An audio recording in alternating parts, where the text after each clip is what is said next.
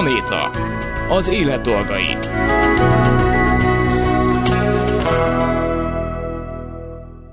Üdvözlöm a hallgatókat, Laj Viktoriát hallják, a mai adásunkat pedig pontosan ott folytatjuk, ahol a múlt héten abba hagytuk. Az első fél órában Antal Gábor krízisintervenciós tanácsadó szakpszichológus a vendégünk, akivel a kutya és ember, vagy hát a társállatok és ember közötti kapcsolatokat, kötődéseket elemezzük tovább. A műsor második felében pedig Kuris Anita, etológus viselkedésterapeuta fejti ki nekünk a kutya-gyerek témakört. Elmélyülő. Köszöntöm a stúdióban ismét Antal Gábort, krízis intervenciós tanácsadó szakpszichológust, és a múltkori beszélgetésünkből kiindulva, hogyha megmaradunk a normalitás talaján, és egy, egészséges kötődést sikerül kialakítanom a, a társállatommal, akkor ez vajon elége érzelmileg? Tehát vissza kell majd találnom a, azért az emberi kapcsolatokba, vagy ha itt megtalálom azt a biztonságot, amit mondjuk más emberektől nem tudok, nem tudok megkapni, akkor ez elége. Azért zseniális most a felvetésed, mert a minap volt olyan kliensem, és az volt az azt jelenti, hogy még múlt és jelen időt, mai napig folynak a pszichológiai beszélgetések ő vele, hogy súlyosan bántalmazott hölgyről van szó, elkezdte körbevenni magát egy-két társállattal, és ő azt gondolta, ez egy több éves történet, de azt gondolta, hogy ez így is fog maradni ez a konstelláció. Tehát az lesz a setup, hogy lesz ő, meg két-három kutyus, és akkor neki köszönjük szépen, ez így jó lesz, így kerek a világ. Ez így volt hosszú ideig, és azon kapta magát, meg főleg most a az önismereti munka során arra eszmél hétről hétre, hogy már kezd kevés lenni neki. Az állatai által nyújtott öröm, az a, az a jó kedv, ami a, a játék során, a séta során előfordul, meg a gondozás és a, és a kapcsolódás során, és már-már kezd nyitogatni az emberi populáció felé, jelesül férfiak felé. Tehát valahogy megerősödött, megszilárdult és fölbátorodott ismét, hogy visszakapcsolódjon valami humán körforgásba. Uh-huh. Tehát erre is van példa. Nem tudjuk, hogy amikor valaki az állatokat azért veszi maga mellé, ösztönösen, akár tudatlanul, hogy gyógyítsa őt a fájdalmába, a magányába, bármiben, a sebzettségébe. Mert erre nyilván kiválóan alkalmasak az állatok, akkor ennek mi lesz a vége? Valakinek ez lesz a vége, hogy, hogy így, így élnek majd tartósan együtt ember és rábízott, gondozott kis állatok és neki ez elég, köszöni szépen. Más ember sorsában meg az van benne, hogy ez csak idéglenes, átmeneti ez az állapot, és utána ki fog bontakozni, és megint visszafordul az emberek felé bizalommal felmerült bennem az a kérdés, hogy ugye egy kutya nyilván lehet szeparációs ö, zavar, zavar, szeparációs szorongó, de hogy az ember is lehet, hogyha konkrétan, ha elmegyek otthonról, nem tudok másra gondolni, csak arra, hogy minden rendben van-e vele. És ennek van egy másik szintje is, ugye, amikor az állatot egyenértékűnek érzem magammal, és szinte már az identitásom része. Tehát, hogy nélküle nem igazán tudom magam, hogy mondjam, meghatározni, hogy ki vagyok én. Akkor ebbe a sorrendben mehetünk, hogy előbb Igen. a szeparáció szorongás. Megint csak oda lyukadok vissza, vagy térek vissza alapvetően, mert az talán vitathatatlan, hogy, hogy alapvetően biológiai lények vagyunk, és ez azért mániám mindig hangsúlyozni, mert a pszichológiai diskurzusokban megvan az a csábító dolog, hogy ugye el, ellebegünk, meg, meg mindent gondolunk, meg mindent nem gondolunk. Megint hangsúlyozom, az idegrendszer, a központi idegrendszer fejlettsége, összetettsége nagyon számít. Bizonyos bonyolultságú szervezeteknél, élőlényeknél, organizmusoknál megfigyelhető a szeparációs szorongás, vélhetően egy egysejtűnél, egy amőbánál, egy mohánál, páfráj, nem tudom milyen szimplább létformáknál nem, de ugye erre is az igazi nagy természetbarátok, átbarátok mondanák, hogy de ők is tudnak szorongani, nem tudom. Induljunk ki abból, hogy kutyákról meg emberekről beszélgetünk. Hát ahogy az embergyereknél van szeparációs szorongás, mikor az anya elhagyja a szobát, vagy a gondozó, a nagymama, aki a biztonságos köteléket nyújtja, kilép a látómezőből, és vizuálisan a kisgyermek csecsemő vagy kiskorú már nem észleli azt a stabil igazodási pontot, akit úgy hív, hogy anya mondjuk, vagy apa, akkor be, és persze és ez mondjuk hosszú ideig tart, mert nem a konyhába megy, hanem a boltba megy, hogy elmegy dolgozni, és magára hagyja az utódot, akkor persze, hogy megjelenhet a szorongás, a félelem, a kiszolgáltatottságtól, eh, kimegy a lábam alól talaj, aki eddig a meleget, a tejet, a takarót, a játékot, az örömöt adta, az, az egyszerűen eltűnik a térből. bizonyos életkor után ezt megfejlődi az ember gyerek idegrendszerbe, és tudja, jól lesz tárgyállandóság, tudja, hogy azért, mert anya kiment a képből, attól ő még létezik, meg vissza fog térni. Ebbe az a, az a bonyolult, hogyha Visszatérünk oda, amit az elején említettél, hogy vannak bizonytalan kötődésű emberek, meg kötődési zavaró emberek. Náluk a szeparációs szorongás nyilván sokkal intenzívebb lesz, megterhelőbb lesz és elviselhetetlenebb lesz, hogyha számára fontos ember szerelme, apja, anyja, nem tudom, eh, igazodási pontja távolodik. És akkor most nézzük meg a kutyáknál, hogy ne lenne szeparációs szorongás. Ugye kiszolgáltatott lény a kutya, macskák ragadozók, meg a élővilágban vadállatok ragadozók viszonylag önfenntartók, a természetben jobban, szabadabban boldoguló állatok, a kutya kevésbé. A kutya nagyon-nagyon kitett és kiszolgáltatott a gazdájának, vagy, vagy bármilyen emberi ellátásnak, még a kóbor kutyák is, ha, ha hisszük, hanem.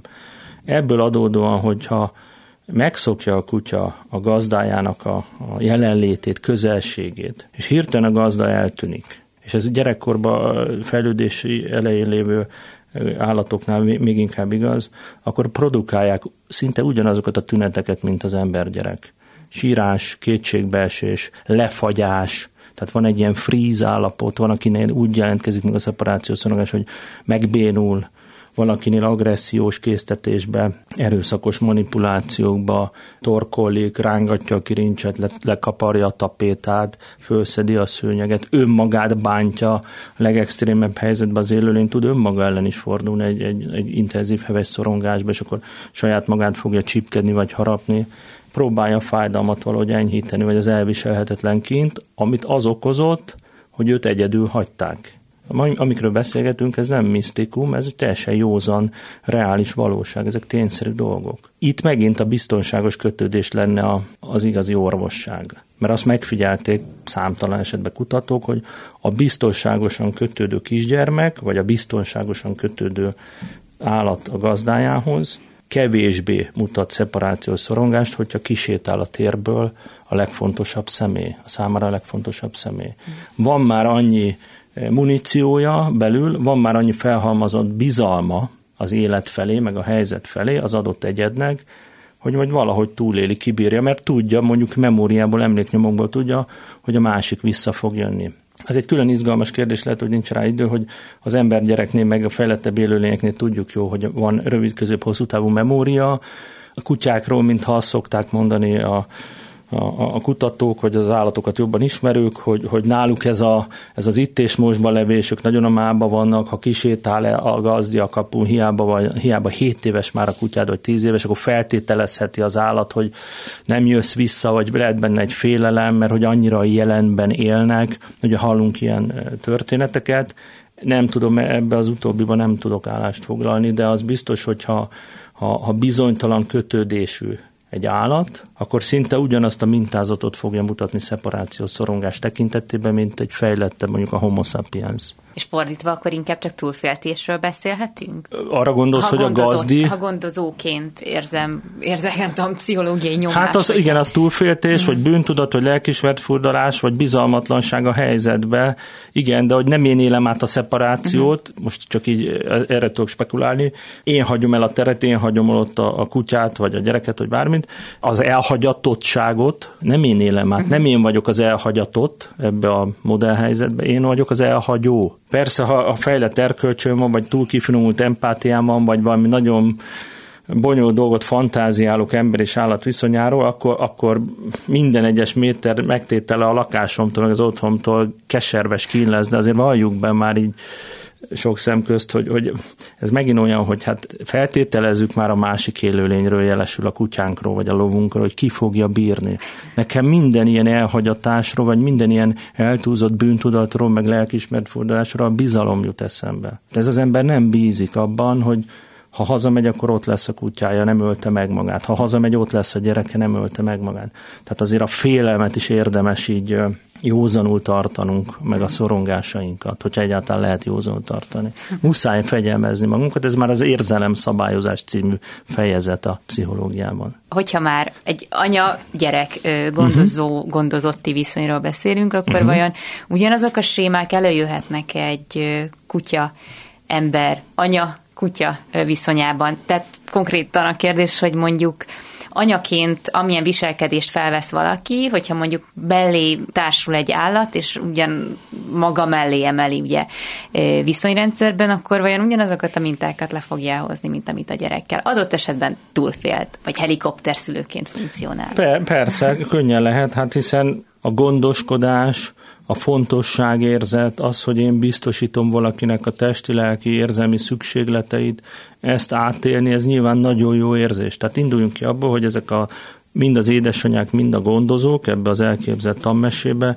egészségesek mentálisan, meg jó szándékúak. Az egy, az senki ne tagadja, ez egy na- nagyon klassz érzés, hogy én gondoskodhatok valakiről. Hát a legmacsóbb, legmaszkulinabb férfiakkal, amikor beszélgetek terápiás vagy konzultációs helyzetben, még ők is bevallják, hogy tök jó érzés a gyerekét tisztába tenni, tök jó érzés hazavinni az ételt, meg a pénzt, tök jó érzés biztonságot teremteni egy, egy, egy ilyen eh, inkubátort, egy kupolát teremteni a családja fölött. Tehát úgy tűnik, hogy alapszükséglete a fejlettebb élőlényeknek a gondoskodás. Kiskorunkban annak a megkapása, nagykorunkban, vagy felnőtt korunkban meg annak az átadása. Ez megint ebben hol a határa túlféltés, túlagodás. Én a, a túlagodásnál, az overprotective szülőnél, ez a túlvédő szülőnél mindig, mindig arra gondolok, hogy valahogy nem tud bízni hogy a helyzet, a szituáció az majd jó lesz, majd jól jön ki a lépés. Nem tud bízni a másiknak a képességébe, hogy az majd túléli. Nyilván nem a bántalmazást, meg az elhanyagolást, hanem a, a hétköznapi normális életet, a hétfőt, a keddet, a szerdát. Miért ne élnél túl? És akkor egy halkan egy kicsit azért ide tenném az asztalra azt is, hogy lehet, hogy túl sok mindent gondolunk a szerepünkről. Hogy csak én tudom adni azt a tejet, és csak úgy tudom adni a kutyák, meg azt az állatorvoshoz viszem, és csak úgy olyan hordozóba visz.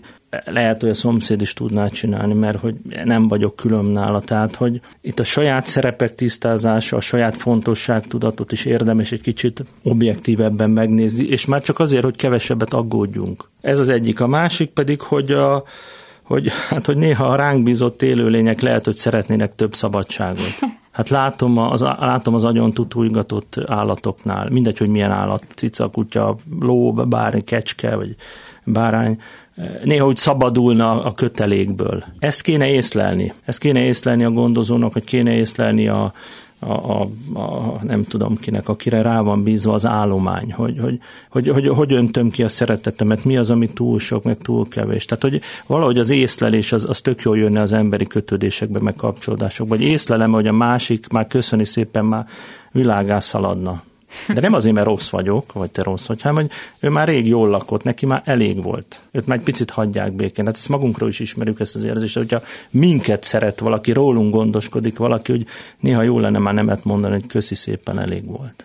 Ez nagyon fontos ember-állat viszonyba is. És a másik része az identitás. identitás. Az azért izgalmas dolog, és megmondom őszintén, gondolkozok azóta, mióta föltetted most a, a kérdést, hogy talán kiindulhatunk abból, hogy, és megint a tankönyvektől kicsit ellépve, hogy mi fánterem az identitás? Mi az, hogy identitás? Van az embernek magáról való valamilyen képe, esetleg, azt a képet valószínűleg kora gyerekkorba, amikor plastikus az idegrendszer és imprintingek sorozata van, bevésődések sorozata, visszajelzések sorozata, azt a környezet, a szociális tér kezdi táplálni, vagy fölépíteni, meg felfűteni, anya, apa, dadús, tanítónéni, pajtások, úgy kb. mindenki, és a visszajelzésekből ugye kezd kialakulni ez a bonyolult dolog, hogy self, vagy személyiség, vagy ilyen, ilyen nehezen megfogható diffúz fogalmak. Az identitás is valami ilyesmi lehet, de talán abban nem tévedünk, ha azt mondjuk, az identitásunkban biztos, hogy benne vannak az érzelmeink, a gondolataink és a cselekedeteink. Meg még sok minden más is, vélhetően.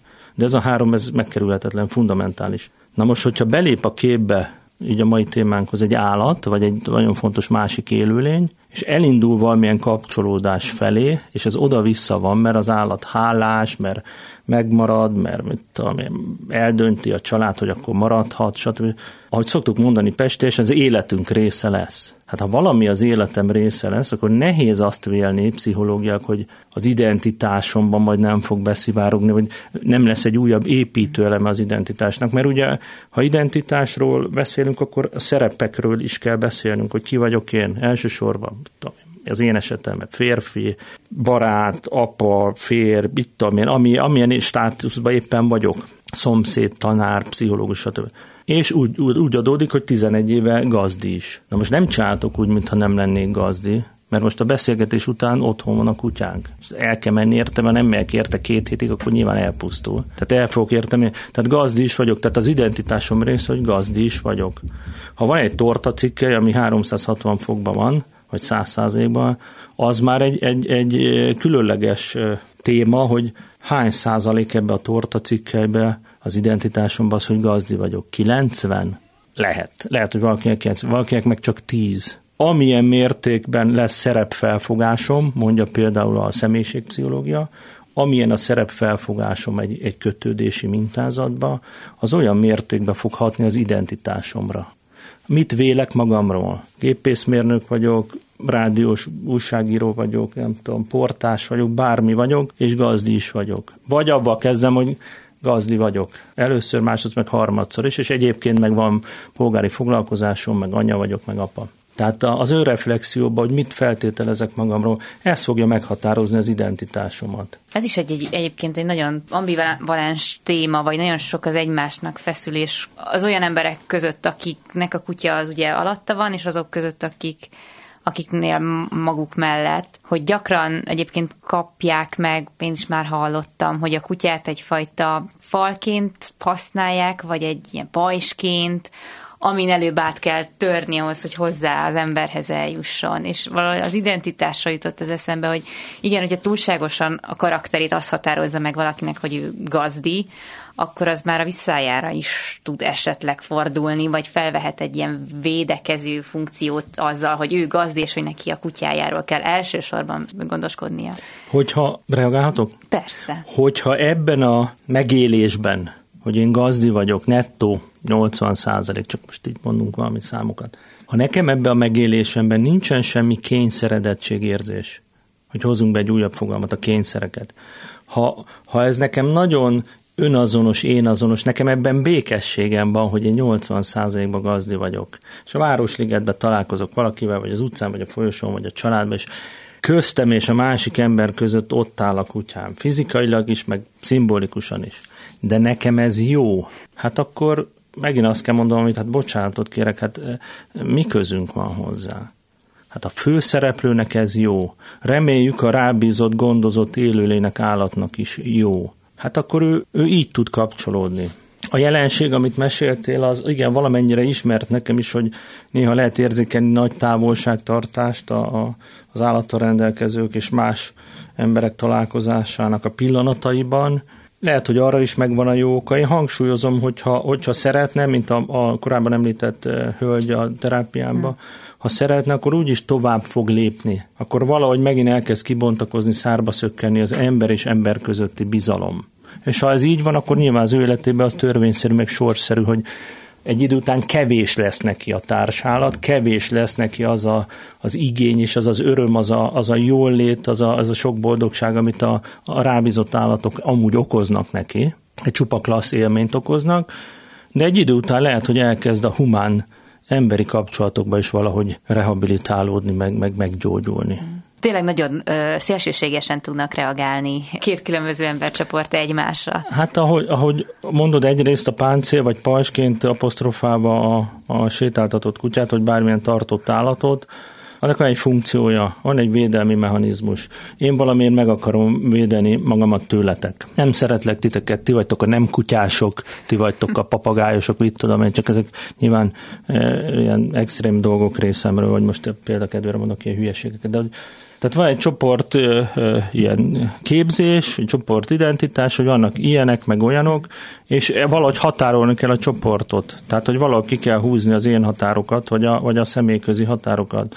Erre úgy tűnik a te példádot, amit mesélsz a hétköznapokból, alkalmas lehet egy állat, egy kutya. Mert igen, képez egy fizikai akadályt is a két ember között, megadott esetben egy ilyen szimbolikus akadályt.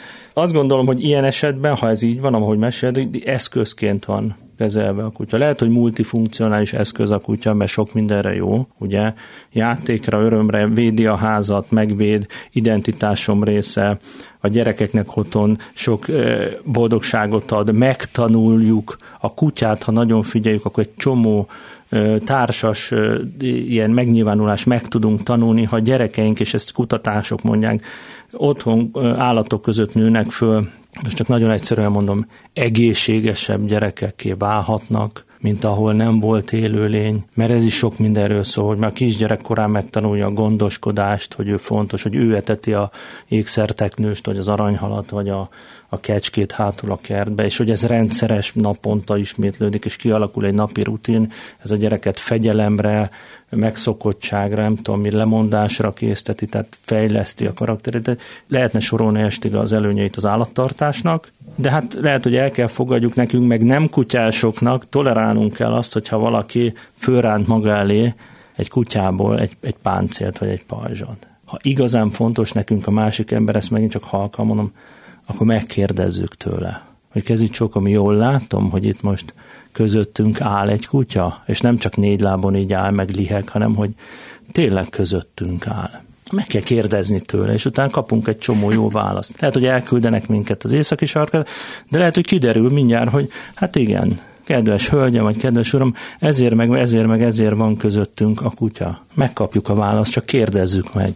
Igen, meglepő hatása van a kommunikációnak egyébként, ezt sokszor nem is gondolnánk. De hogy pont a kliens példájára jutott eszembe, hogy ugye arról sokat hallunk, meg talán tapasztaljuk, hogy nehéz, nehéz az emberi kötődés, egyre nehezebb lesz kapcsolatokat kialakítani, magányosodik el a, a fiatal generáció pláne és hogy valószínűleg ez lehet a mögött, hogy felértékelődik a kutyáknak is, vagy a társadalmatoknak a szerepe az életünkbe, de hogy gondolkodtam rajta, hogy ez vajon hova vezet, jó-e vagy rossz-e, de lehet, hogyha egyáltalán tovább lépünk, akkor vezethet egy új, hát ez most nagyon, nagyon toposzosan fog hangzani, egy társadalmi bizalom kialakításában ez, hogy elfordulunk az állatok, és akkor már nagyobb értelemben a természet felé, tehát hogy Aha. nagyobb empátiát és bizalmat tudunk ki te arra gondolsz, hogyha megtanulja a Z generáció, nem tudom éppen melyik betűnél tartunk az ABC-be, vagy a, a dupla V, nem tudom, kevés lesz 36 latin betű. Igen. Szóval, hogyha a mai fiatalok, hogy mondani szoktuk, 20-as, 30-as korosztály, elkezd ráérezni az ízére, hogy milyen az, hogy gondoskodni egy állatról, mert hogy kiszolgáltatott az állat, hangsúlyozom nekem, a legtöbb állat nem önfenntartó, főleg a háztáji állatok, de, de az ember ösztönösen ráérez valami ősi kapcsolódásra, amit, amivel az eleink a középkorba, ókorba, őskorba nagyon-nagyon régen a homo sapiens átélhetett, mert hogy azért valljuk be, most urbanizáció van 200 éve, de hát ezer éve, meg 5000 éve, meg 20 ezer éve nem ez volt, hanem együtt éltek az élővilág eh, szereplői. Persze háborúban, meg nagyon kemény törvények vannak a természetben, nem olyan szép, mint a festményeken, mert van tápláléklánc, és az erősebb megeszi a gyengébet valóban. Nem mindenki növényevő, meg vega, de a fiatalokhoz visszatérve talán ahhoz jó lehet ez a dinamika, amit te most látni vélsz esetleg, hogy visszatérítheti, vagy visszaviheti az embereket a zöldbe, a természetbe, az erdőbe, a mezőre. Tehát valahogy én azt gondolom, hogy ha az ember az állattal kialakít egy viszonyt, mindegy mennyi ideig, egy évig, öt évig, tíz évig, akkor beoltódik, ahogy szoktuk mondani, de beoltódik azzal a szérummal, hogy, hogy ez jó, ez jó. Arra érdemes figyelni józanul, hogy azért az alapvető emberi kapcsolódásaim, ha vannak, azt is tartsam szem előtt. Mert bocsátot kérek, megint csak zárójelbe. Egy állathoz könnyű kapcsolódni. Nincs vita. Azt csinálja, amit mondasz. Jó esetben. E, hát igen, igen, persze ők is karakterek, meg öntudatosak, de hát azért az erőfölény miatt, a, a hierarchia, élővilágban betöltött hierarchia miatt, stb miatt nem kérdés, hát még szerencsétlen elefánt is azt csinálja, amire rákényszerítik a, a állatkínzás által a, a cirkusz idomárok, vagy nem tudom kik, tehát hogy a legnagyobb élőlényt is betöri az ember sajnos fájdalommal, meg erőszakkal. Szóval csak azt akarom mondani, hogy hát állathoz kapcsolódni könnyű.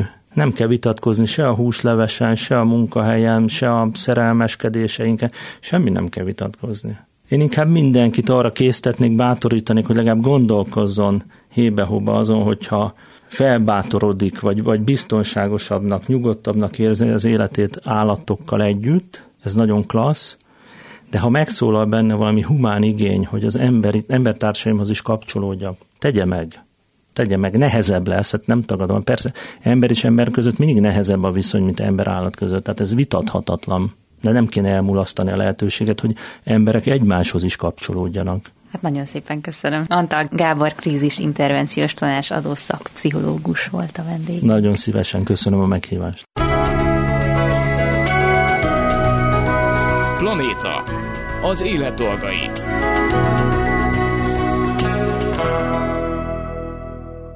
Hogyan alakítható ki a megfelelő kapcsolat a kutyáink és a gyerekeink között? Ezt a témát fejtjük ki a következő fél órában. Gazdi képző. Társállattartás felsőfokon.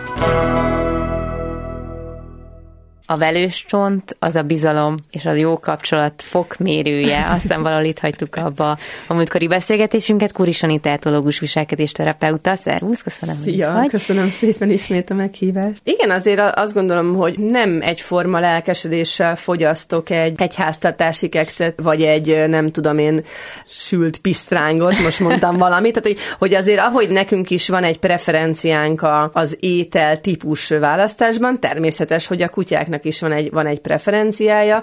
Egy olyan ősi ösztönhöz visszanyúlni, hogy a kutya csontot rákcsál, ugye ráadásul náluk, hát nyilván mind a mesekönyvekben van, hogy a kutyának az étele a csont. Hát nem, nem egészen. A kutyának mm. ugye a csont az egy ilyen kis, ilyen kis feszültségoldó, mm. unaloműző, ugye a rágás, mint ilyen belső feszültség, levezetés, a kölyök kutya ugye álomba rágja magát, tehát a rágás mindenképpen az egy ilyen kis önnyugtató folyamat, és azért a csont csontrágás az egy, egy, egy nagy, nagyon ilyen ősi, ősi ösztönhöz visszanyúló valami, tehát azt gondolom, hogy a csont értékrendileg magasan fölötte áll egy tál hipoallergén, nem tudom én, tehát hogy, hogy mindenképpen a bizalom tükre, hogyha a kutyám mellettem csontot majszolgat, mert akkor ez, ez a mi kapcsolatunknak az értékrendje, hogy a kutyám ennyire bízik bennem, nem tudom már tovább vagy a gyerekem mellett eszik eszik csontot, akkor, akkor is kb. könyvbe lábad a szemem, mert, mert ez az én munkám,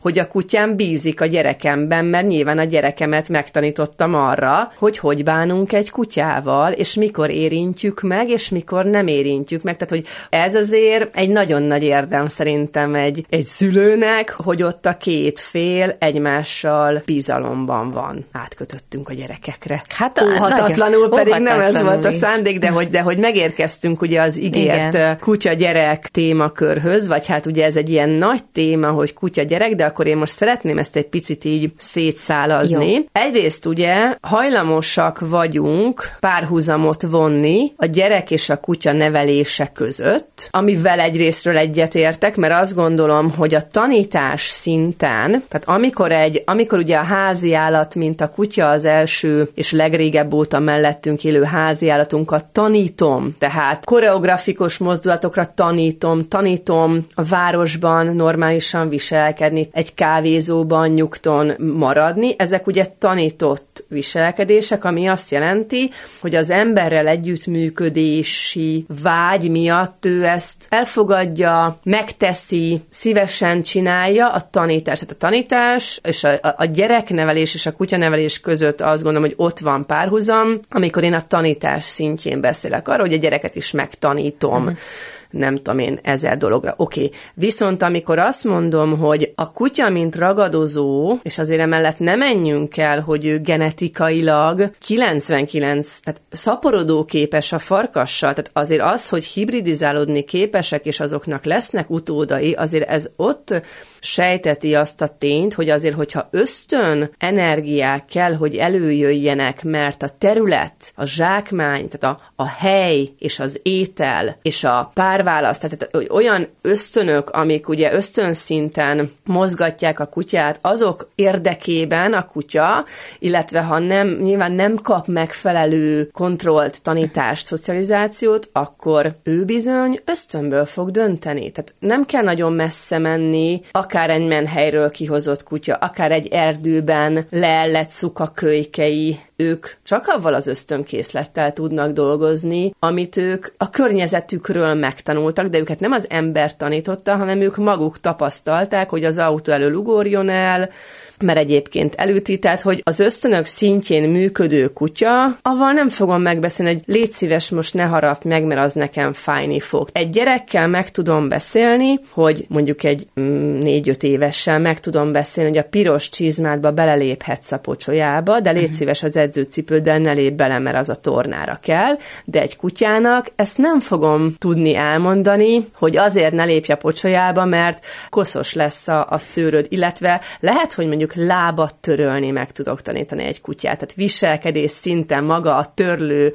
módozatot mondjuk én klikkerrel nagyon produktívan megtanítom neki, de neki nem lesz ok-okozati értelmezés, hogy azért törlünk lábat, hogy anya kevesebbet porszívózzon. Azt hiszem, hogy ez a, ez a nehéz, különbséget tenni, hogy hol húz meg a határ. Tehát hol kezelsz összönszinten, hol várhatsz el egy együttműködést, hol mondod azt, hogy azért ezt egy kutyának sosem várható el, hogy megértse. Ugye a gyereknél évek telnek el, míg a gyerekből felnőtt lesz. A kutyánál egy olyan egy-másfél év alatt végigpörgünk a kölyök kamasz felnőtt koron. A gyereknél meg ugye az egyéves gyerek az még azért igen csak csecsemő, de most egy egyéves kutyát csecsemő szerepbe tartani, az pont olyan, mint hogy én fognék egy kamaszt, és bepelenkáznám, és az ölembe venném a 180 centis fiamat. Tehát viszonylag furán néz neki.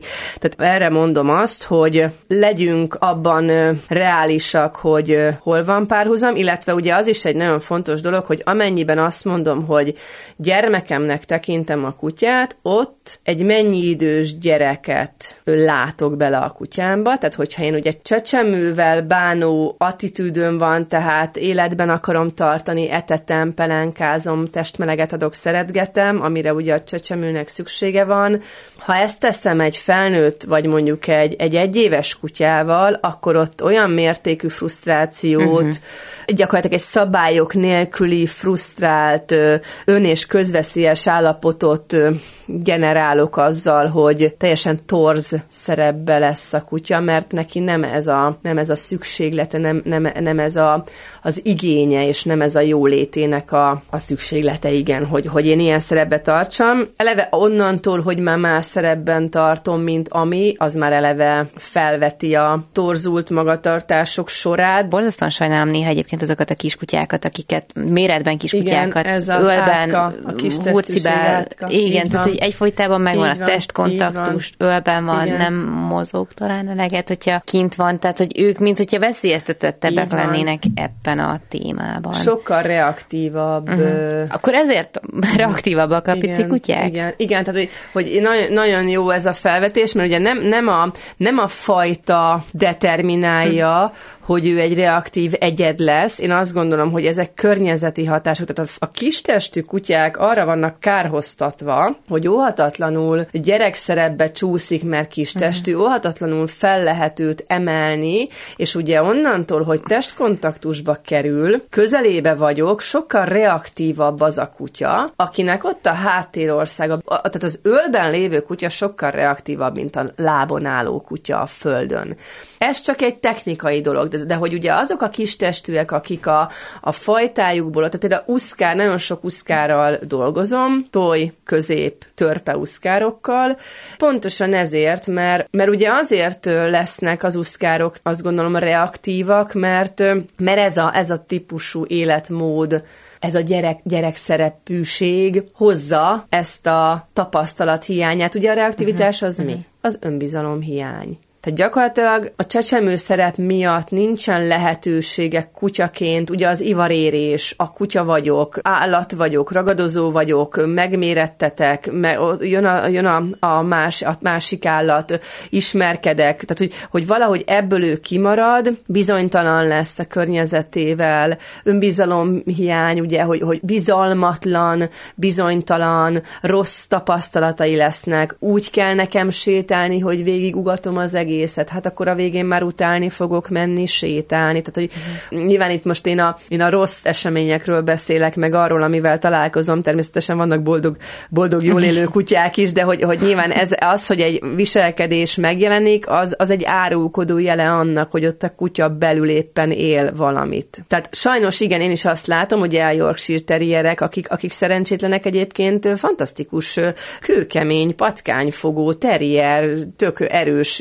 idegrendszerű, jó, jó kutyák, csak ugye szegény nem tehet arról, hogy ő pici, és befér egy ridikülbe, és onnantól kicsit más lesz a, az ő élet minősége. Erről ugye beszéltünk, hogy amikor a kutya a gyerek, akkor ugye az milyen veszélyeket rejt hogy egy olyan szerepbe tartom, ami, ami nem neki való. Ami ugye ideális lenne egy kutyának, erről ugye már beszéltünk, hogy a korosztályos sajátságokat végig véve úgy tanítom, a korosztálynak megfelelően hozom be a kontrollokat, nyilván szem előtt tartom az ő ivarérését, és annak megfelelően az ingerekhez szoktatom. Ugye nagyon fontosnak tartom itt még, itt a normális nevelésnél, hogy az érintést tanítsam meg a kiskutyának. Az érintés bizalmát tanítsam meg. Uh-huh. Tehát az, hogy, hogy az érintés ne legyen egy ilyen frusztráló, zavaró, fenyegető, talán ez a tálbanyulásnál volt a leginkább kiélezve. Tehát az, hogy a testedet meg, megfogom,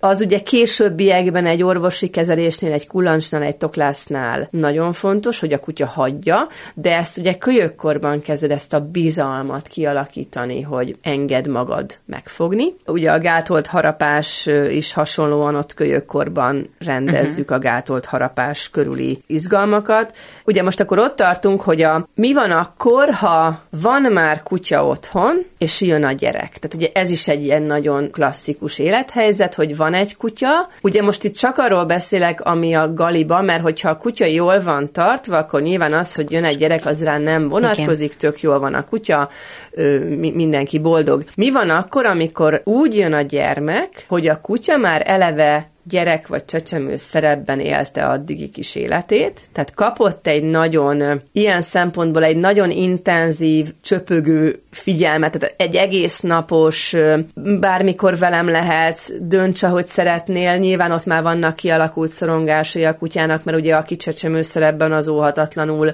a világ nagyon sok konfliktusával nem tud mit kezdeni, uh-huh. tehát már van egy belső feszültsége, van egy frusztrációja, van egy nem, nem ideális belső belső képe önbizalma, és akkor erre megérkezik egy pici gyermek, és ott nyilván az egy dolog, hogy, hogy az anyuka, ha megfeszül sem fog tudni a kutyának ugyanannyi figyelmet adni, mert egész egyszerűen egy gyermeket kell életben tartson, meg tápláljon, meg az ő, ő fizikai állapota, tehát hogy kiesik anyu ott jó sok hétre, a kutyában már ott lesz egy törés, hogy gyakorlatilag mint a csapot elzárták a figyelmet a semmiből, ettől a kutya frusztrált lesz, nem fogja érteni, akár depressziós is lehet, ugye nagyon gyakori evészavarok jelenhetnek meg, agresszívá válhat, mert mm. ugye nem, nem érti az egész körülötte lévő világváltozását, hát ugye akinek a csecsemő szerepsége miatt volt egy nagyon nagy döntési jogkora, arra ez a nem értem, mi történik, úgy zuhan rá, hogy ebből egy nagyon erős szorongás is lehet, mm-hmm. és ugye ott, ott befordul mindenféle kényszerekbe ez a szorongás. Ugye nem nincs idő idő mondjuk a kutyát sétálni, vinni, mert tényleg ott mindenre van az embernek ideje, csak az, hogy most hagyd ne sétáljak. A nem sétáló kutya elkezd ugye otthon nem jól lenni, unatkozni, és akkor ezt a sok rossz állapotát így valamerre fordítja. Vagy befelé, és akkor szorong, vagy kifelé, és akkor agresszív. Aha. Tehát mindenképpen ennek lesz egy kifröccsenése, és ott fog kiderülni igazából, ott derül ki, hogy a kutya addig milyen szerepbe volt, amikor éles a helyzet. Sajnos általában viszonylag későn szólnak, mert akkor szoktak megkeresni, amikor már pocakja van a hölgynek, és akkor megérkezek úgy, hogy már pocakos, egy-két hónap van hátra, de azért a kutyán látom, hogy ajaj, hát még, még azért lenne itt nekünk dolgunk, csak hát kevés az idő, mert, mert nyilván a, a gyerkőc meg a 47-et tudja, ott ugye az a baj, hogy akkor derül ki, hogy galiba van, amikor már éles, élesbe megjött a pici. Ott mindenképpen ugye megváltozik a, egy, egy pozícióvesztésbe kerül a kutya, gyakorlatilag egy ilyen kegyvesztett állapotba uh-huh. kerül a kutya, és, és nagyon-nagyon elkezd nem jól lenni. Ugye a gyermek gyermek meg cseperedik, de hát az előbb ugye már megbeszéltük, hogy teljesen más léptékben nő egy gyerek, mint egy kutya, tehát a, ugye a csecsemő lét az jó hosszasan eltart, még jó sokáig, és akkor ugye ott egy nagyon erős tévhit, hogy jaj de, jaj de vicces, jaj de jó, hogy védi a gyereket. A rokonok jönnének látogatni, de a kanapén lévő pici, vagy a játéka, vagy, vagy maga a gyermek, de a kutya ugye elkezdi bevédeni azt a teret, az azért veszélyes, mert ugye lehet, hogy ilyenkor a, a szülőnek esetleg könyvbe lábad a szeme, hogy jaj, jaj, de jó kis testvér, hogy így, így védi az öcsét, de azt gondolom, hogy ez egy borzasztó veszélyes dolog, amikor a, a kutya jogot formál arra, hogy döntsön, hogy ki közelítheti meg a csöpséget, mert ugye ez onnantól válik veszélyessé, ugye, mint ahogy említettem is, hogy minden jelenség, ha nem kezelik, determinálódik. Tehát az, hogy ő eleinte csak morog, de mondjuk annak a morgásnak lesz foganatja, mert akkor mondjuk én odébülök, átülök a másik kanapéra, vagy kinevettem a kutyát, magyarul megerősítem, hogy jaj, de kedves vagy, hogy vigyázol rá, vagy még meg is simogatom, vagy mondjuk szó, tehát hogy mindenféleképpen valamilyen megerősítést kap a, uh-huh. a cselekvés, akkor ebből a nagy számok törvénye alapján és a magas ismétlés szám miatt a morgásból lesz a vicsorgás, abból lesz az odakapás, és a többi, és a többi, és amikor majd a gyerekemnek átjön a focitársa hat évesen, akkor meglepődünk, hogy megfogja a kisfiú lábát, a kutya pedig eddig nem volt vele semmi gond, hát hogy ne lett volna, szépen voltak annak jelei, hogy ide jutottunk, tehát hogy, hogy semmiképpen nem jóvá hagyandó, hogy a kutya kontrollt gyakoroljon a gyermekkel kapcsolatban. Uh-huh. Ez persze azt is jelenti, hogy nem akarok csecsemőt kutya nyálasítani, nem rakom őket egymás mellé, hogy te nyald őt, ő nyaljon téged, nem viszem be a pelenkát a kórházba, vagy a, nem tudom, hogy van, hogy a, haza kell vinni a pelenkát a kórházból, és oda kell adni a kutyának, és attól a kutya majd tudja, hogy az a gyerek az enyém. Tehát vannak ilyen furcsa, furcsa furcsaságok, hogy azt gondolom, hogy a, hogyha jó a kapcsolata gazdának a kutyájával, akkor az, hogy én most gyermeket hozok a házhoz, kismacskát vagy papagájt, az igazából teljesen mindegy, mert a kutyának nincsen felette rendelkezési uh-huh. joga. Tehát, hogy a gyermek a maga négy kilójával és kakiszagával és nyöszörgésével pontosan olyan ösztönöket kapcsol be egy reaktív kutyán, mint egy sebzett lúdfi, vagy nem tudom, bármi. Tehát, hogy, hogy nem, nem szeretnék egy döntésében aktív kutyát olyan helyzetbe engedni, hogy ő, ő belátása szerint döntsön, nyilván a saját ösztön állapota uh-huh. szerint fog dönteni, hogy ezzel a kis élőlényel mi legyen. Uh-huh. Lehet, hogy csak agyon fogja nyalogatni, de köszönöm szépen, hogy előtte a fenekét nyalogatta, akkor ne nyalogassa az én gyerekemet, mert lehet, hogy az ő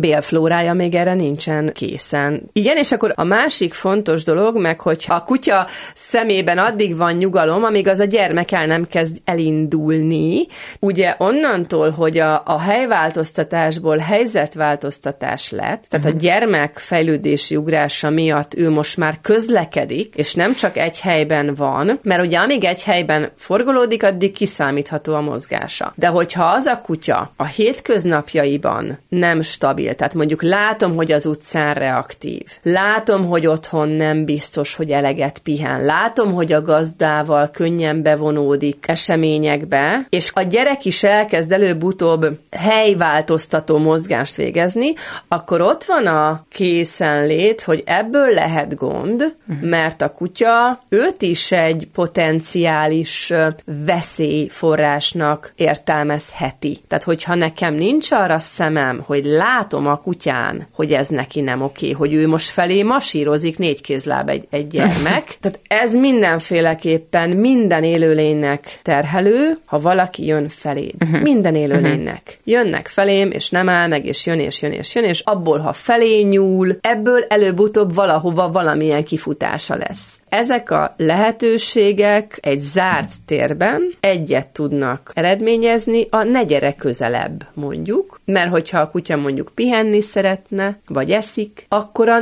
nem szeretné, tehát az érintés hogy ugye beszéltünk róla, hogy kölyökkorban elkezded megtanítani, hogy a kutya tolerálja az érintést, de pont emiatt, hogyha itt nincsen abban, a felnőttnek nincs erre rálátása, hogy most ne engedjen mondjuk a, a gyereket a kutyához közel, mert a kutya itt az érintést mindenképpen provokációnak vagy zavarásnak fogja venni, és ugye ő nem tud máshogy, tehát két dolgot tud csinálni a kutya, és ugye az egyik se jó úgy értem, hogy amikor ő már arra kényszerül, hogy elmenjen onnan, akkor az már neki egy, ő már frusztrált lett, uh-huh. hogy közeledik, uh-huh. nyúl felém, nem szeretném, hogy megérintsen, de vagyok annyira úri kutya, hogy nem harapok, ezért elmegyek onnan. De meddig tud elmenni? Ameddig a szoba tart, mert az a gyerek utána fog uh-huh. menni, és megint meg fogja fogni, és megint meg fogja húzni, és erre a kutya megint odébb megy, megint odébb megy, vagy ne adj Isten, néz a gazdára, hogy segít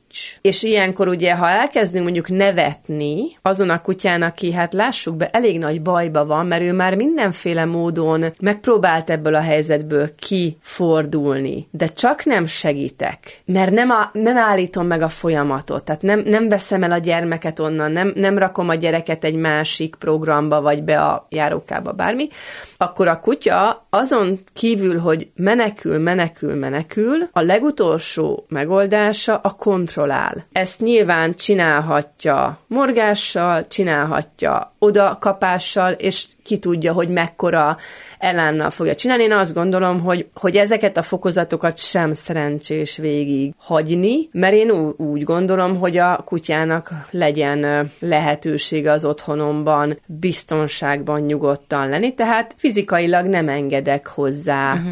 olyan élőlényt, aki őt zavarná, de természetesen, miután a gyermek meg nő, meg szeretném, hogy a, hogy a gyermek kutya, kutya szerető gyermek legyen, uh-huh. ezért teremtek olyan lehetőségeket, hogy ők azért egymással jóba legyenek, de, de sajnos olyan, olyan megoldásokat is hallottam, hogy valaki ilyenkor azt mondta, hogy nem baj, harapja csak meg a, a gyereket a kutya, mert akkor legalább megtanulja, megtanulja. hogy. Tehát, hogy, hogy én azért azt gondolom, hogy ennél nagyobb marhaságot azért nem nagyon lehet mondani, nyilván egy életre elveszem a gyerek kedvét a a, kutyázástól, de hogy itt, meg ugye az is egy nagyon fontos felismerés, hogyha ne adj Isten, a kutya egyszerűen már kénytelen foggal szólni, mert már nincs több eszköztára, és már vége van a folyosónak, és ott a fal, és, és esetleg ő odakap, és ugye ilyenkor a klasszikus, hogy ilyenkor történik a kutyának a mondjuk a megverése, vagy a ki, kizárása, vagy a nem tudom én, ami ugye sajnos nyilván ez egy nagyon emberi, emberi reakció, hogy dühösen ö, megoldjuk, de hogy ennek a folyamata egyrészt látható, hogy ez ide fog kifutni. Tehát a, a hibás itt azt gondolom, hogy az a felnőtt, aki ezt a körülményt megengedte, vagy megteremtette, tehát itt, itt mindig van egy felelős, és a kutya Igen. rengeteg jelet mutat arra, hogy ez neki nem jó. Kezdve mm. ott, hogy segítséget kér, kezdve ott, hogy kifordul a helyzetből, Isten tudja, hanyatszorra megy odébb, tehát az, hogy amikor odaérünk, hogy már harapjon, nem tudhatjuk, hogy addig hány eseményen frusztrálta be magát. Tehát, hogy a menj a helyedre, azt se kéne megvárni, hanem én, én erre azt mondom, hogy olyan körülményeket teremtek, hogy ne utasításból, hanem egyszerűen lehetőségből uh-huh. ne férjünk egymáshoz. És mindennek van ideje és helye, és akkor majd a gyereket akkor vonom be a kutyázásba, amikor annak, amikor a kutya aktív állapotban van. Uh-huh. Nagyon nehéz, ez mindenféleképpen nehéz téma, de hogy a leg, legrosszabb kor az a kicsi a gyerek és és, kamasza kutya. Ez is egy ilyen nagyon ártatlan, ártalmatlan dolognak tűnik, hogy a, hogy a kiskutya meglöki a gyereket, uh-huh. vagy ráugrik. És mondjuk megmosolyogja a szülő, hogy jaj, de aranyos, hát nem. De ugye aki fellöki a másikat, az mindenképpen arról a, avval az információval gazdagodik, hogy te nem vagy elég stabil. Tehát, ugye ez majd a későbbi póráz használatnál is izgi lesz, azt gondolom, hogy az a gazda húzható, aki elmozdítható, tehát, hogy, hogy aki fellökhető gyerek, az nem stabil. Az én kamasz lelkem, aki kiskutya vagyok és kamaszodom, tapasztalat gyűjteményébe az van benne, hogy ez a lényecske, hát minden csak nem egy vezető mondjuk legyen az alomtesóm, akit majd játszok, meg húzom a nadrágját, meg a fogváltásnál rajtad, és akkor ebből vannak a konfliktusok megint csak, hogy a gyereket harapja a kutya, játékból harabdálja, mm. de ugye ott az izgi, hogy ez csak egy ilyen teszt, vagy mért, mérce, vagy ki a, ki a stabilabb test, egyensúlyilag ugye testhelyzet elmozdít, hát itt azért ez egy picit ennél. Ezek ilyen tapasztalatok. Aha, rólad akkor azt kell tudni, hogy el lehet a nadrágodat rántani, és nem állsz a láb. És ugye hát, hogyha a gyermek kezében ott a kifli, azt ki lehet venni, és akkor ebből már jönnek ezek a, ott már ott az élelem, uh-huh. ami ugye sok kutyánál azért az élelem is van a rendszerben, abból előjönnek azok az ösztönök, hogy azt bevédem, főleg, hogyha ugye kölyökkorban volt egy ilyen presszió, hogy benyúlkálok a tálatba, tehát a kutyának már amúgy is az étel az egy ilyen védendő közeg, ugye megtanítom a kutyámat védeni a zsákmányt avval, hogy provokálom, hogy nyúlkálok, tehát előhozom belőle a tanított agressziónak hívják, előhozom belőle, hogy legyél agresszív, uh-huh. és akkor utána meg persze a gyerekkel az, akkor meg jól eladja a bugyálom, szegény, de hát ezt most kikezdte, tehát a bíró úra Józsi visszaütött. Hát értem én csak kikezdte. Tehát ugye ez volt az egyik, hogy van kutya és jön a gyerek, a másik meg ugye, hogy van gyerek és jön, jön a, a kutya. Kutyai. De ennek a részleteiről már csak a jövő héten beszélgettünk, hiszen az adásidőnk végéhez értünk. Kuris Anita, etológus viselkedés terapeutának köszönöm szépen a beszélgetést, önöknek pedig a figyelmüket. A jövő héten találkozunk. Laj Viktoriát hallották viszont hallásra. Planéta. Az élet dolgai.